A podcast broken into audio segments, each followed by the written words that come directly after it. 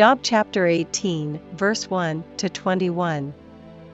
Then answered Bildad the Shuhite, and said, How long will it be ere ye make an end of words? Mark, and afterwards we will speak. Wherefore are we counted as beasts, and reputed vile in your sight? He teareth himself in his anger, shall the earth be forsaken for thee? And shall the rock be removed out of his place?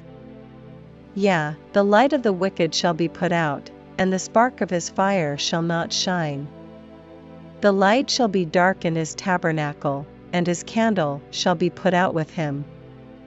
The steps of his strength shall be straitened, and his own counsel shall cast him down.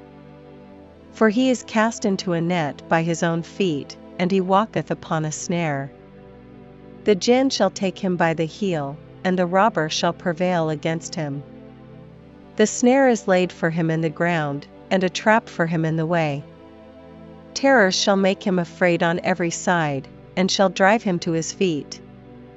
His strength shall be hunger bitten, and destruction shall be ready at his side.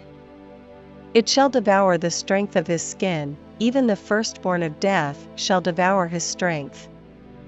His confidence shall be rooted out of his tabernacle, and it shall bring him to the king of terrors. It shall dwell in his tabernacle, because it is none of his, brimstone shall be scattered upon his habitation. His roots shall be dried up beneath, and above shall his branch be cut off. His remembrance shall perish from the earth, and he shall have no name in the street. He shall be driven from light into darkness, and chased out of the world. He shall neither have son nor nephew among his people, nor any remaining in his dwellings. They that come after him shall be astonished at his day, as they that went before were affrighted.